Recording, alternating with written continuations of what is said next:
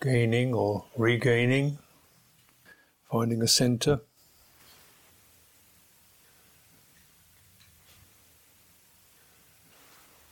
Gaining or regaining, finding a center. Mm. So this is uh,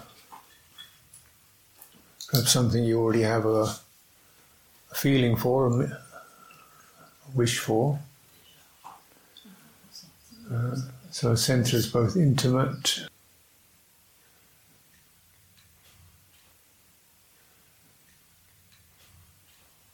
allows uh, for a feeling of composure, collectedness, stability.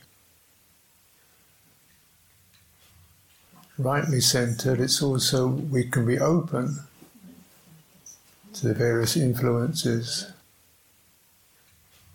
that we dwell within sights, sounds, touches, thoughts without being overwhelmed by them or reacting to them.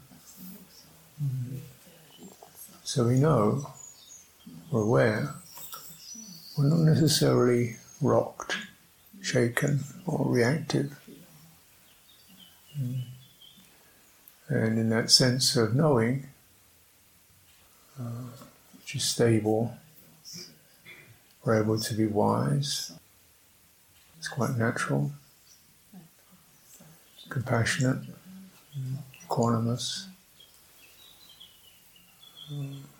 To all the forms that arise, whether these are forms and experiences we call the world around me, or forms and experiences I call me, myself, internally, externally. these domains. So the mind externally experiences world,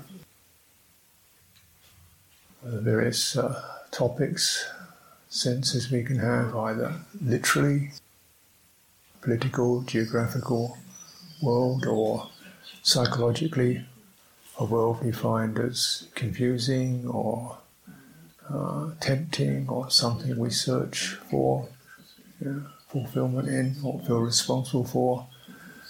Our psychological world, we sense it's around us. How do we get that? How do we manage that? How do we uh, relate to that? We need a center. Internally, the mind experiences something called self, which is uh, generally memories, uh, assumptions, attitudes, uh, reflexes, our joys, sorrows, aspirations, all this moving, fears, so forth, moving experience. Poignant, all of it's poignant, uh, evocative. Uh, and we find a centre within that, being able to listen to it, attend to it, not be overwhelmed by it.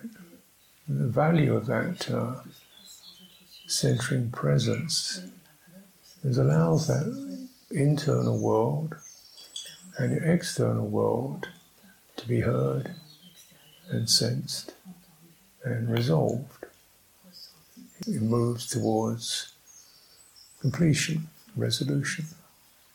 Everything searches for that. How does this get settled? How does this get settled? How does this become harmonious? Hmm. That's its inner search. Right? We're likened to this uh, uh, experience of body. Body experiences external sensations that touch it. Sense of something around me. It touches me.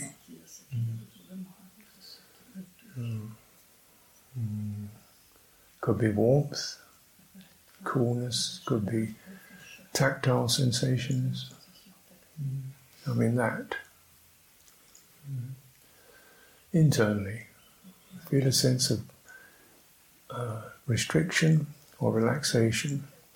I feel quite steady and balanced or strangely uncomfortable and unsettled. Mm. I feel brimming with energy and joy. I feel stagnant, flat, chaotic, internal, and seeks harmony, doesn't it? And as this, I don't want to just freeze everything cold and hard. I'd like all this mobile stuff to settle into something that's coherent.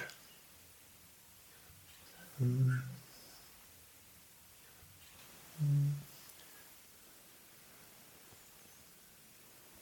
Finding a center. And it's also is finding a center or searching for a center is so natural uh, and instinctive. Mm. Because something we realise we've got to make some kind of sense out of all this.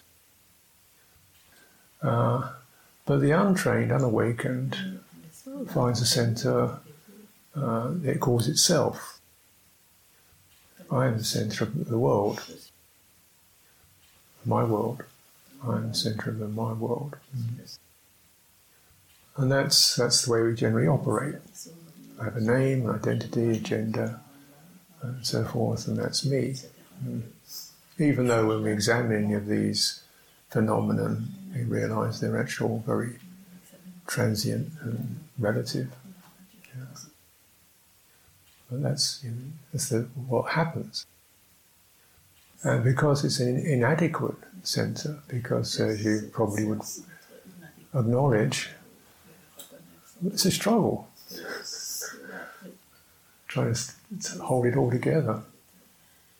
And often it involves a certain amount of just shutting something down, propping something up, trying to get through with a sense of determination and willpower, some kind or another, maybe some support from other people, just hold, hold it all together. Yeah. And in that, this is the self center. It's, uh, it's what happens, but it's inadequate because it doesn't give that sense everything's finally harmonized. Often there's a lot of inner conflict, isn't there?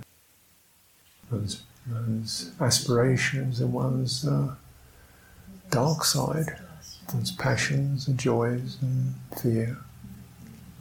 And you know the world around me which senses being around me. And, oh, wow, there's some real, real problems here.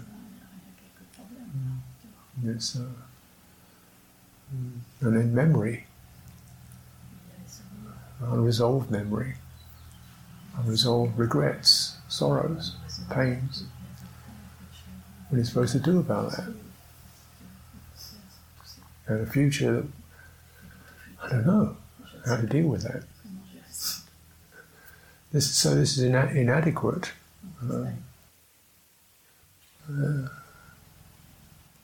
but since that's what happens for all of us, that's the way we operate. Uh, then you think, oh, problem is something wrong with me. If I could get myself together, that would work it out. There's nothing wrong with you, it's just it's the wrong program.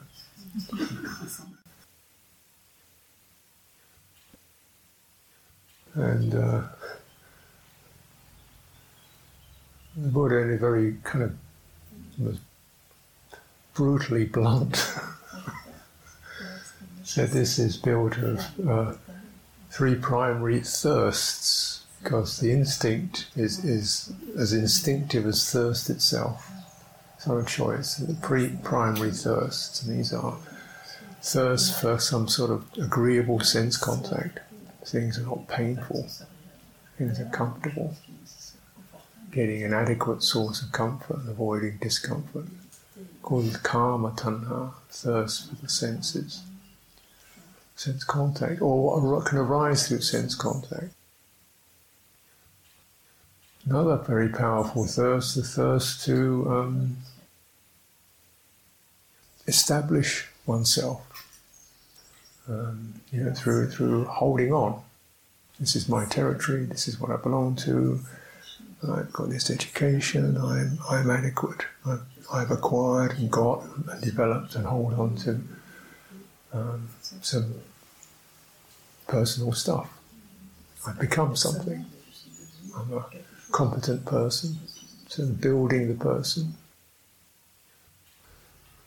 so that I'm adequate. This is called bhava tanha, thirst of becoming, thirst of personal existence. Yeah. And the other kind of thirst is defensive. Let me get away from that. Don't let that happen. Get the boundaries up, get the barriers, get the fences, get the aversion and fear programs. Uh, then uh, a self that's designed to ward off and escape the uncomfortable, the threatening, the dangerous. Vibhava tanha, thirst to get away. And they're inadequate because uh, you can recognize, even the last one, nobody gets away. and uh, that defensiveness uh, that gets established, defensively holding oneself against. Uh, this is understandable. Create a certain hardness, tension, defensive, and if you know subtle or gross, and that may come up at certain times and become softer at other times. Yeah. Sometimes I become extremely defensive, other times not so much. It remains as a, as a default program. Yeah. Mm. yeah, craving for becoming, planning, planning. Let me make sure that the future will be, I want to be okay, planning, working things out, building up, make sure I've got the securities it, in its uh, fully developed form, we become extremely strategized. We've got strategies galore.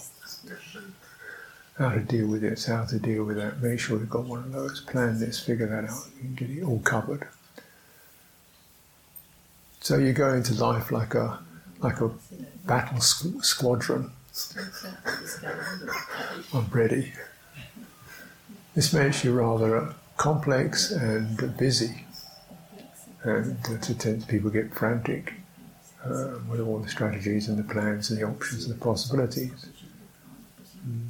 Kama tanha, uh, third one is a sense of searching for pleasures in sense contact, and we can recognize all these all these thirsts are known, understood, and they're all uh, fed into and played into. Yeah by our social world. So every every year, there are more and more things to buy, acquire, new ones, more productive, tasty, different, 15 flavors, 28 colors, um, you know, new, more, more, more, more.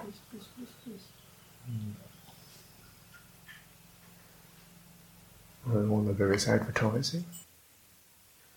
Becoming programs, all kinds of things we could try to develop ourselves. Uh, you get very busy just getting through a day with all the things one should learn and acquire and plan for. And defense programs. Mm. Make sure we're okay, insurance policies, the uh, safety procedures, the threats all around us. Mm.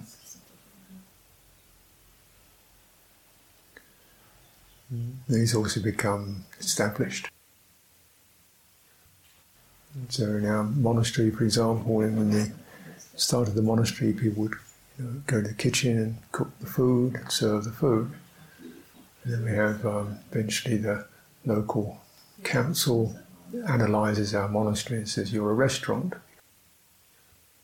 Even though you don't charge anything, anybody from the general public can come in, sit down, and they can take food. So you're a restaurant, therefore these are health and safety protocols. So this is health and safety protocols. How to use a knife so you don't damage yourself, you know. Uh, you know, so you, complicated. And that's just a small example of it. Uh, yeah, sounds good, but how complex does it get? Mm. And what's the constant trigger? Fear, fear, fear, fear, fear, fear, fear, fear, fear. Constant suffusions of fear. Things might, things might break, things might get damaged, things might go wrong. Things, fear, fear, fear. Not joy, joy, joy. you know, we had a safe morning. Celebrate. so these these uh, kama tanha, bhavatana, vibhava tanha, uh, reflexive thirsts that will try to hold ourselves together, in a safe, comfortable, uh, assured way that will persist into the future. And of course, it doesn't work. Mm, works like a three-legged cow can walk, sort of.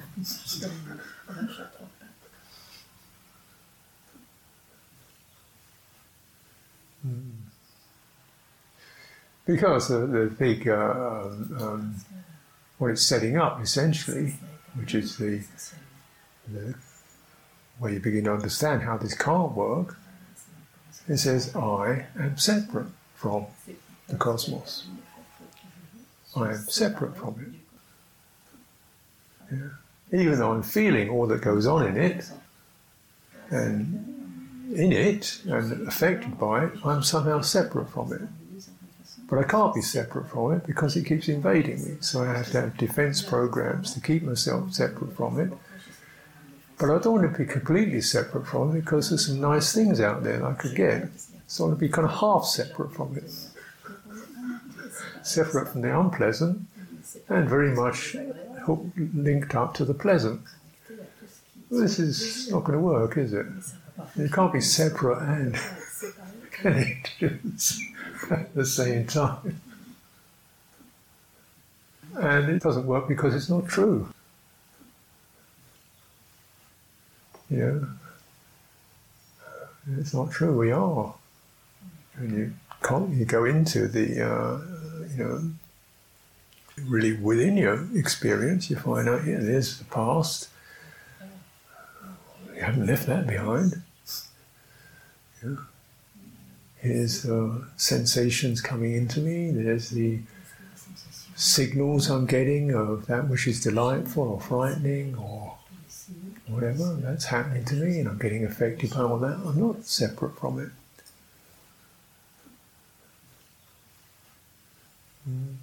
So we have to take this as a, a, a kind of a, a, reflection. And if I'm not separate from it, what does that mean? You know, be flooded by it, completely powerless helpless. No, it means you have to find a center, but the center not in self, but in cosmos. Okay, you throw this word in the totality of experience, which has got sensations in it, experience, sense contact happens, consciousness happens, sight sound happens. But really, the happening when we really get into it, the happening experience is I feel. You know? Rather than I think, therefore I am, I feel, therefore I am. I feel. So it's not really sights and sounds, it's the feeling that arises with them.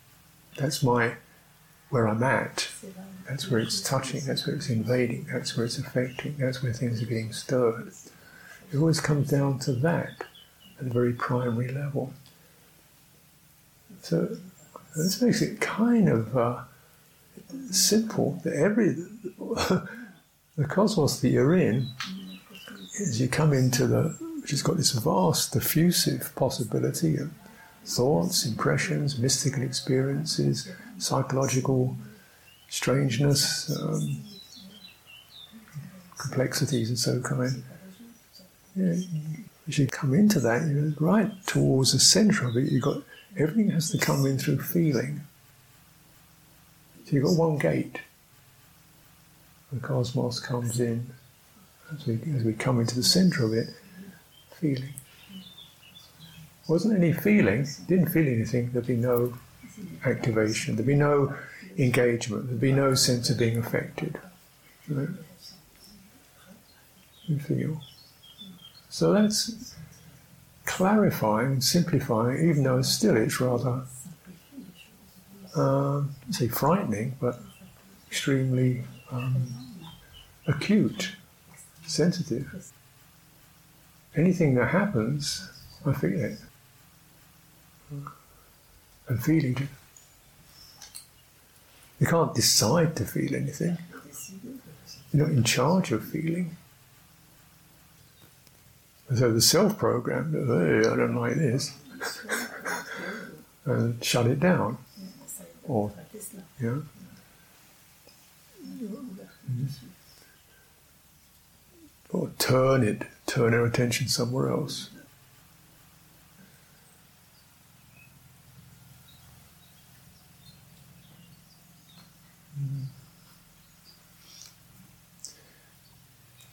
And mostly what occurs uh, for humans is we, we do that, and instead we, uh, the mind creates uh, kind of a, an alternative place to go our, our thoughts, our abstractions, our views, our ideas, opinions. And this is where quality called clinging, holding on, we generate, or the reef, that tanha, that thirst reflex, generates that which will provide a place for the self to settle into. Yeah. trying to find a center can't find it in all this feeling stuff, therefore find it in holding on to opinions, views, ideologies, notions.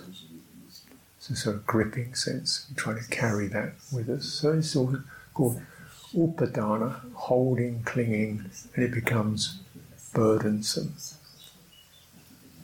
Uh, so the Buddha is saying, well, just notice this dukkha, stressing, the stress of tanha, which either uh, gets a sense of inflammation occurs, we feel inflamed with something we wish for, yeah, or um, constriction, we're defending against that which we do not enjoy.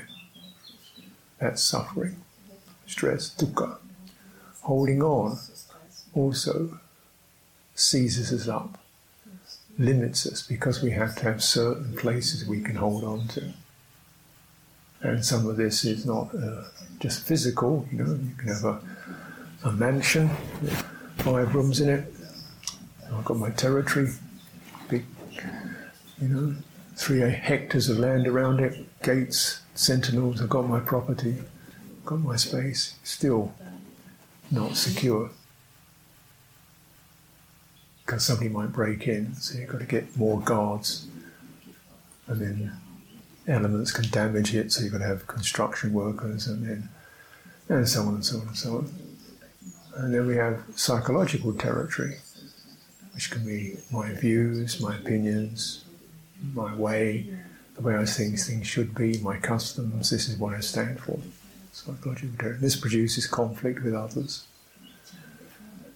Uh, we see this constantly occurring in the world. Territorial gains, searching for territorial gains, acquisition of territory, physical territory, and acquisition of ideological territory, either religions or politics.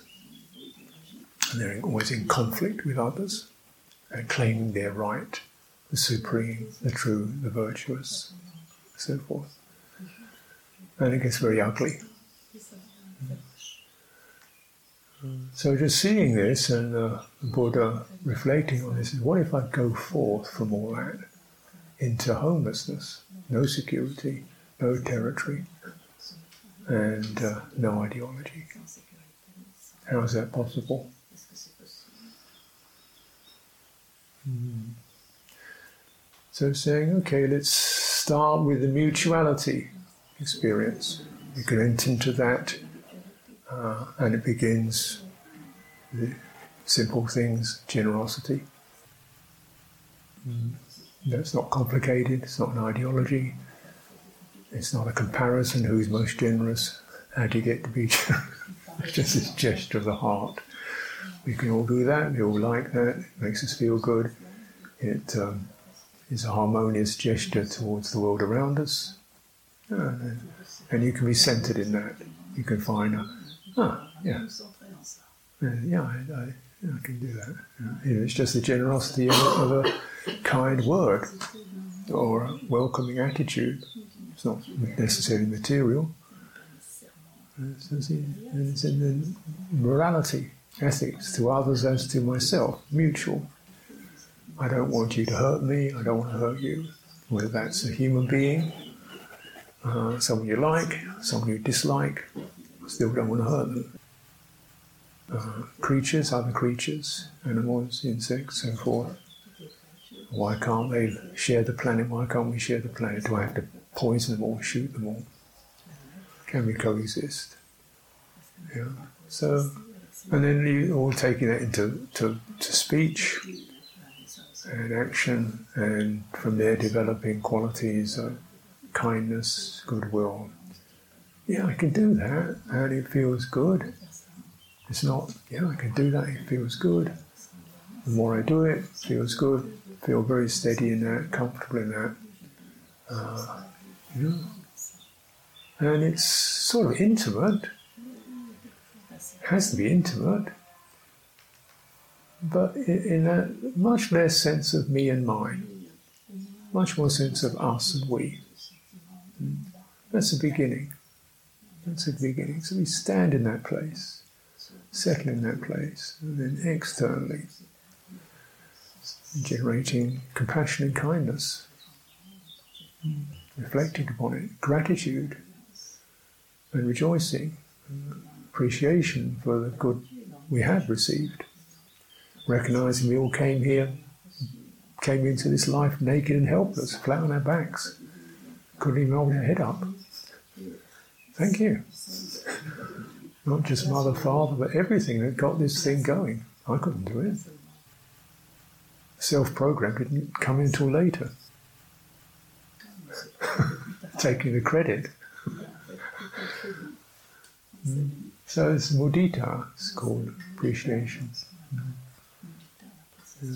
So these are. And, uh, qualities we can begin to turn around in the heart. Because actually, when you come into this uh, centering experience, you find uh, the qualities called heart are much more appropriate as the leading intelligence.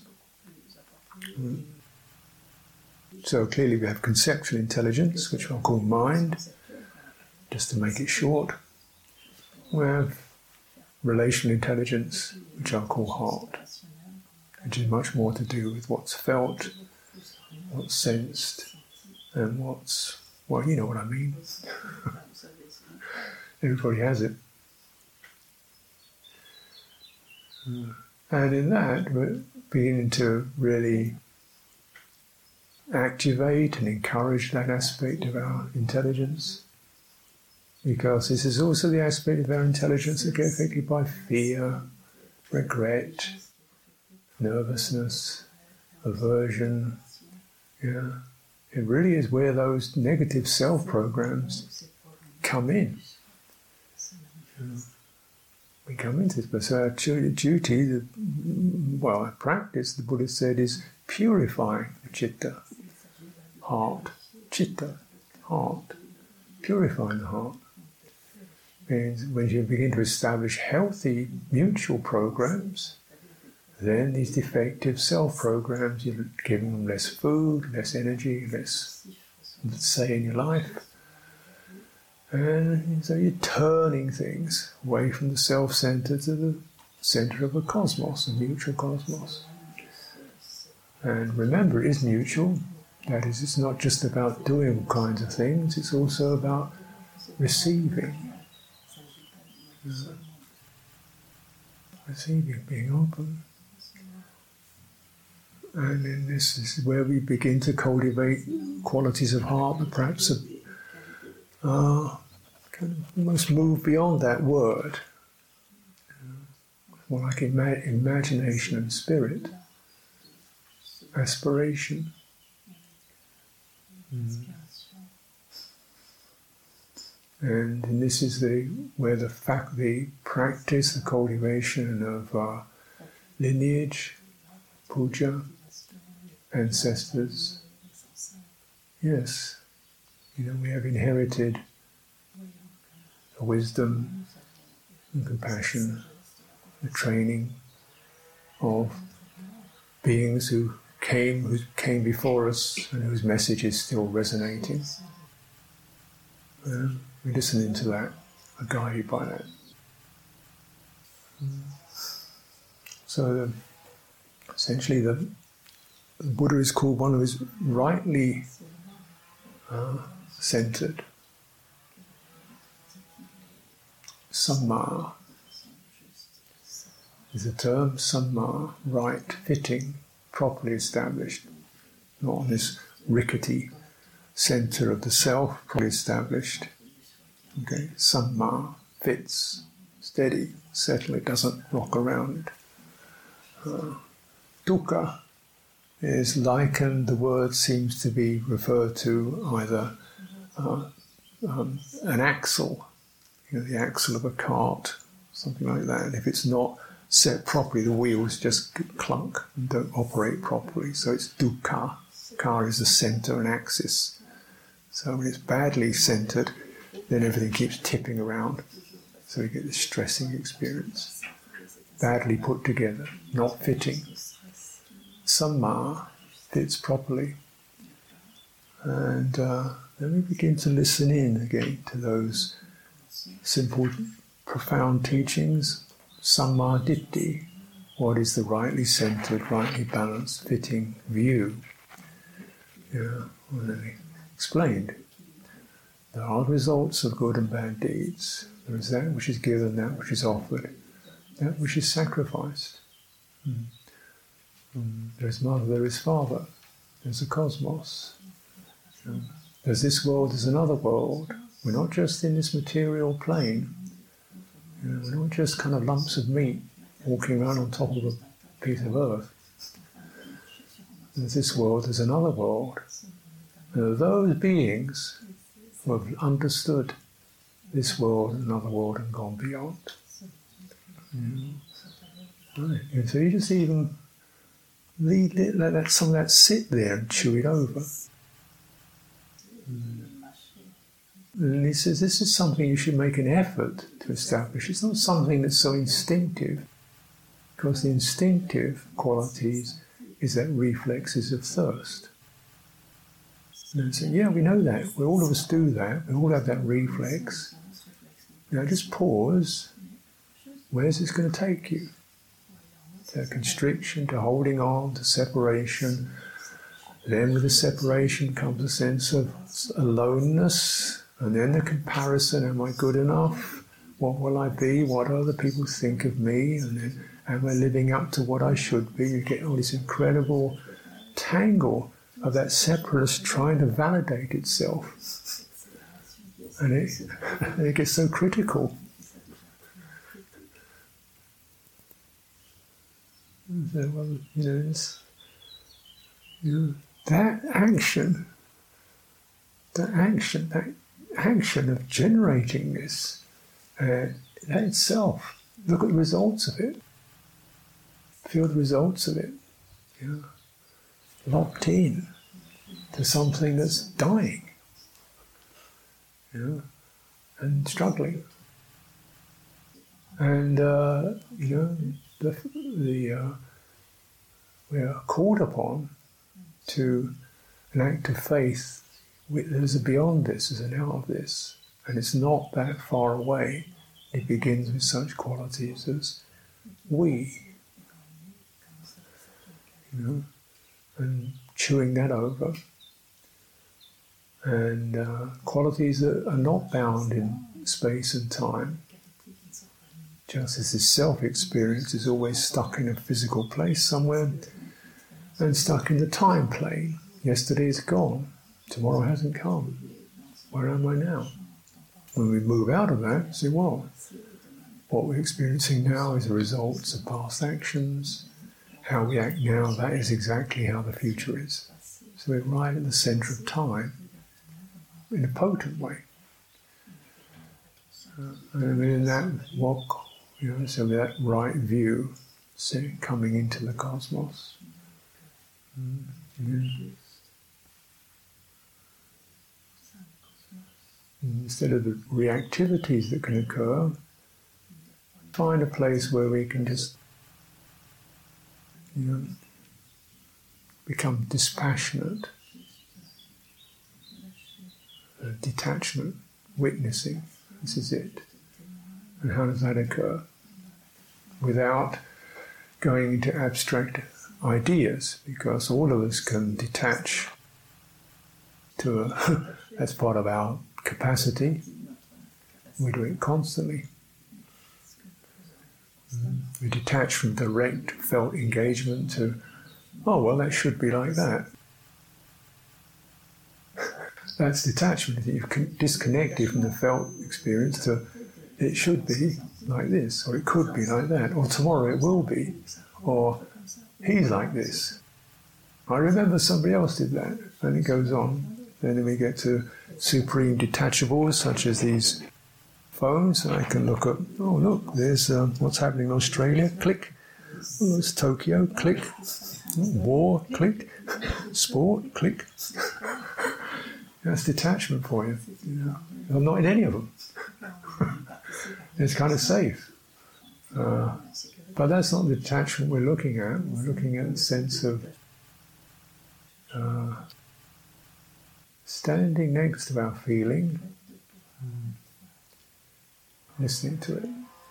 And the place where that's possible is not in the mind, it's actually where the mind enters the body and we experience heart. So the heart most simply becomes apparent when the mind enters the body.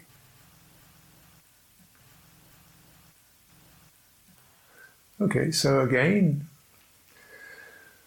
what do we mean by body?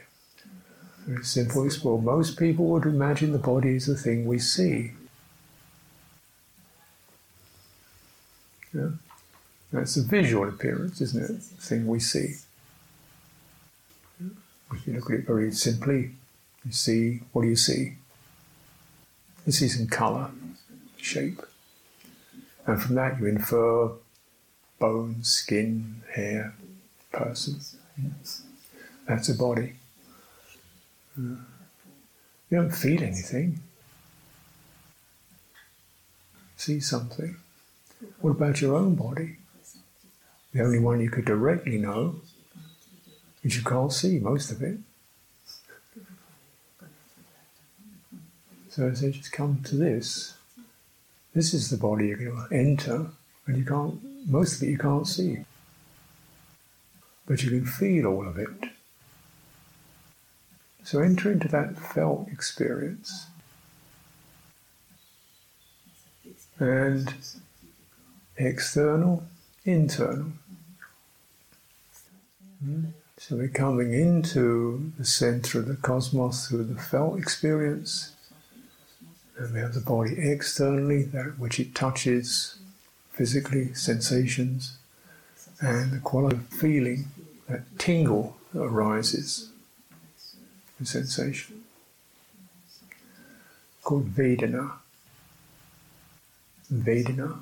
Why use the Vedana? Because the word Vedana is associated with the Indian word Veda. And Veda was, was knowledge, the knowledge. So Vedana is that which allows you to know something, that which supports knowing. Right? Chew that one over. This is not an intellectual process. So in Buddha Dharma, that which allows you to know something is called a feeling. And when you know it, it means you get, oh. Knowing is, oh. Ah. yeah, getting it is, oh. And so it says, even when you establish right view, you get a feeling, oh. And when, you know, when you experience samadhi, you get a feeling. When you get wrong view, you get a feeling, oh no. When you have realization, you feel it. You feel relief, release. You feel it. So these subtle and coarse gradations, this is how we directly know not just abstract, but directly know.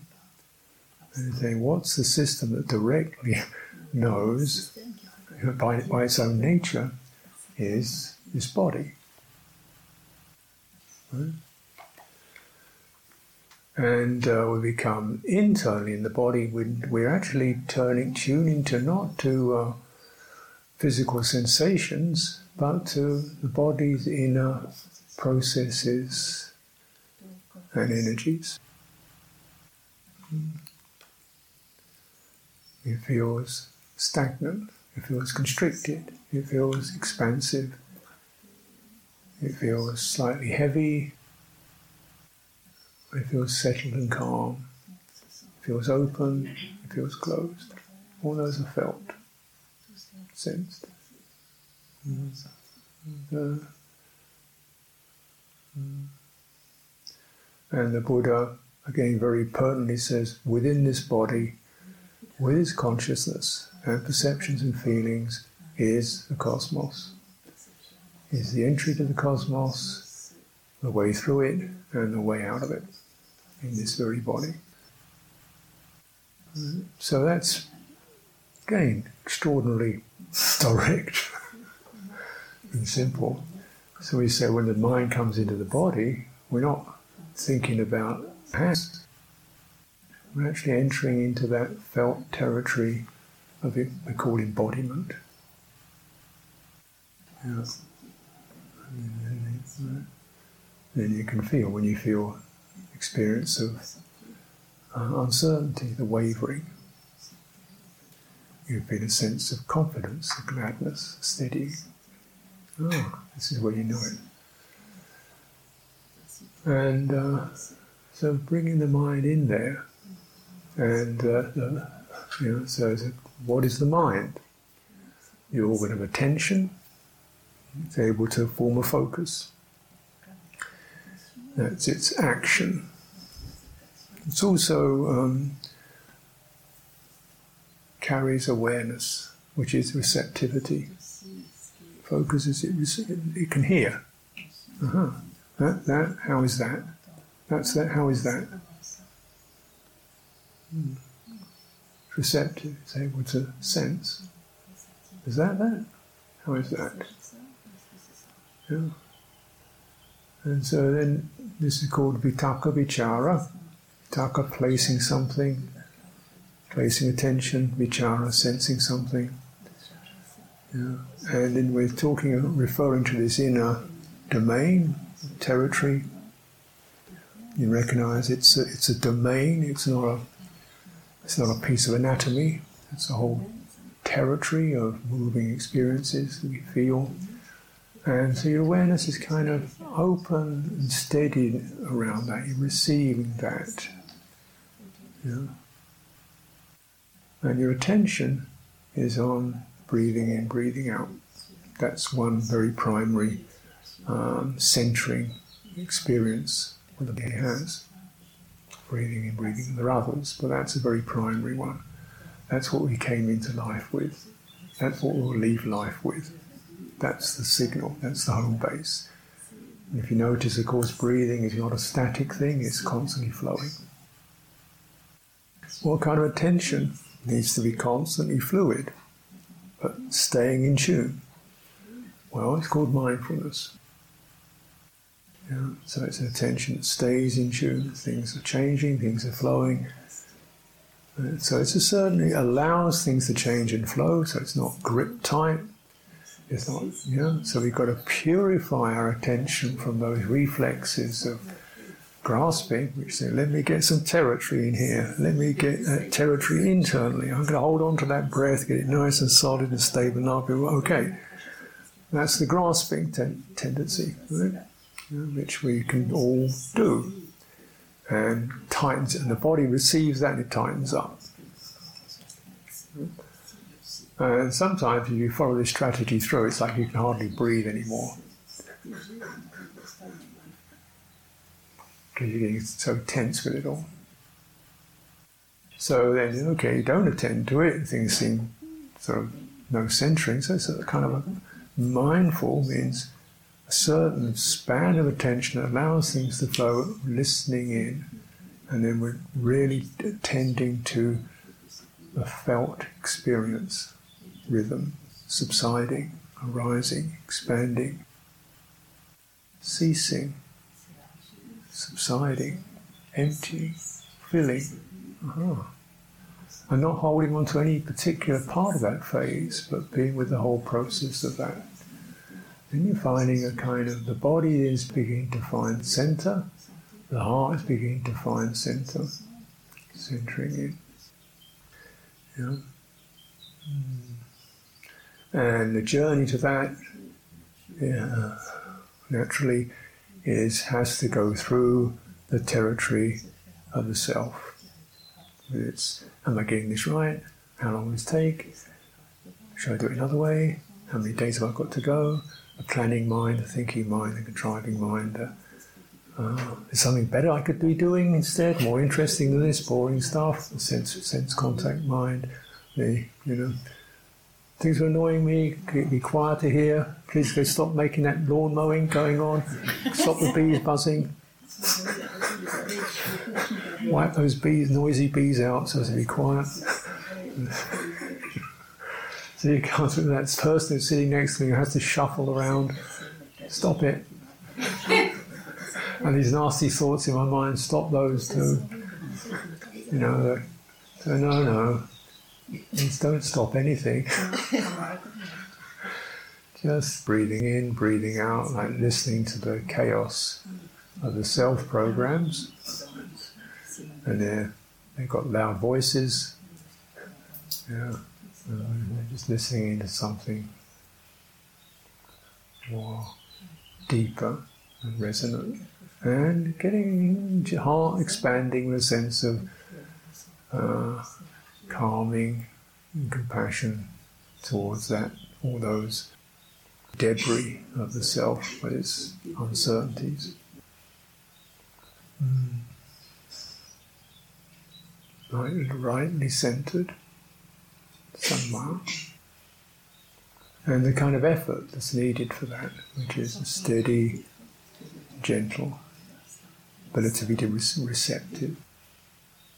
Mm. And when we come to this cultivation, many of us naturally, it seems almost a cliche, we'll do this sitting the sitting posture is probably the most advantageous for certain uh, modalities, and the sitting posture is very good for collecting and composing. So, sort of it gathers things together.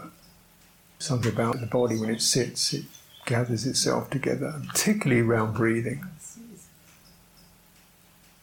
It's got a very firm base. Yeah.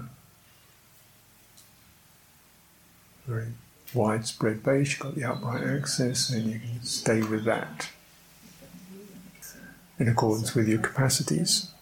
Because it's. Uh, but uh, the Buddha, in his teaching, said, well, you know, you have four basic postures, and then, of course, we do other things. We stretch, we yawn, we eat, we scratch, we bathe. Mindful of all these, internally, externally.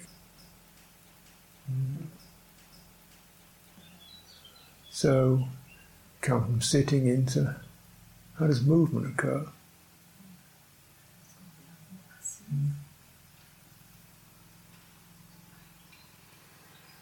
Yeah.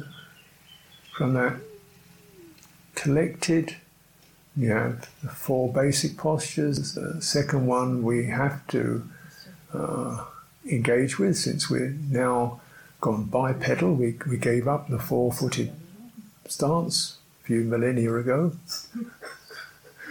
and now we've gone two legged. And we're about one of the few creatures that do it two legged. And we're much better at it than chickens. We had to kind of strut around. We've got a very good sense of fluid balance. Human anatomy, much better than an ape, which you only have to rest on their knuckles. Or human beings really got a beautiful ability to stand and to walk. The biped. yeah. So, what is standing? What is it? Why, when we stand, what's that about? That's about finding balance, isn't it? Here I am, and I'm about to, probably about to do something, about to move forward, standing, well, ready. But we do standing meditation. We stand and we switch off the about to. We're just standing in that poise, balance poise feeling how the body settles into balance, how the, we've defined the true axis, where shoulders are not leaning forward, where our feet are firmly planted on the ground. Mm. Mm. We get the balancing sense. Listening to that. Standing. Walking how do we walk? Uh, now, most of us we are driven by the mind. So, with walking, the mind says, "Oh, I've got to get to the kitchen, get to get to the car." So it's the image of where we're going, or the sense of where we're going, that lights up and the movement. We're going to something. Yeah. And sometimes that could be pretty fast. I've got to get to work. Hurry up. You know, rushing forward. And uh, uh, but the body isn't concerned with the car or the kitchen. It's concerned with making sure you don't fall over. It's concerned with keeping that balance fluid so for that, if you really begin to ask yourself how a body walks without and switch off where to, is the body walking, where it begins, first of all with the intention, and then the centering occurs, if you're rightly centered, not just in the idea, but in the experience, it's going to occur around the hips and pelvic region, center of the body. Because what has to happen is the body has to give all the weight to one leg, say the right leg, so the other leg can lift. So at that moment, we're moving to one leg on the ground, which is a pretty precarious situation for a creature of 60, 70 kilos, 80 kilos or what, on one leg, on one foot. So it says when it does that, it's really tuned into don't fall over. Do that it turns, there's an axis of turning, so we put the right leg forward, we turn to the left, and the left shoulder, left side of the torso slightly turns back, so it's a swing. So the upper body balances the lower body. You come onto that right leg, the turning continues. So you turn around the pelvic region between the pelvis, the sacrum, and the waist. The waist flexes as you move. Then you get the balance. One leg, the other, the weight comes down the right leg, the left leg can lift. The back, the lower back, lifts the left leg forward. Right? Left leg comes forward from the hip and lays it lays the foot down on the ground. We shift the weight to that leg and do the same thing operates like that. So just notice that happens, and that's uh, that's crucial. So we have to cut off the idea of going anywhere, physically or even psychologically. And this itself is a tremendous practice because just to empty out destination so we're really present. Uh, very important.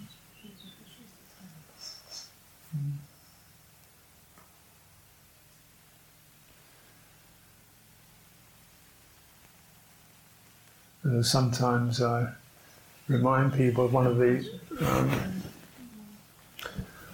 dangers that human beings experience nowadays is from trousers. More people die from trousers than they do from sharks, wolves, and lions. Trousers kill more people.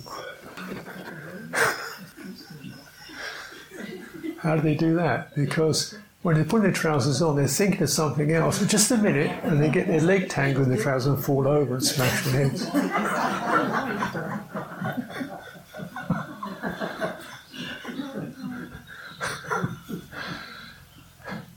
So it's really important, particularly wearing trousers, to get the sense of balance. So walking is about a, a, an engagement with the space around us, entering the space around us, but maintaining fluid balance. You can practice like that. Fourth posture, reclining, is to do with completion. And we can talk about that um, in due course. But for now, let's do some um, walking practice and maybe some standing practice as you see fit.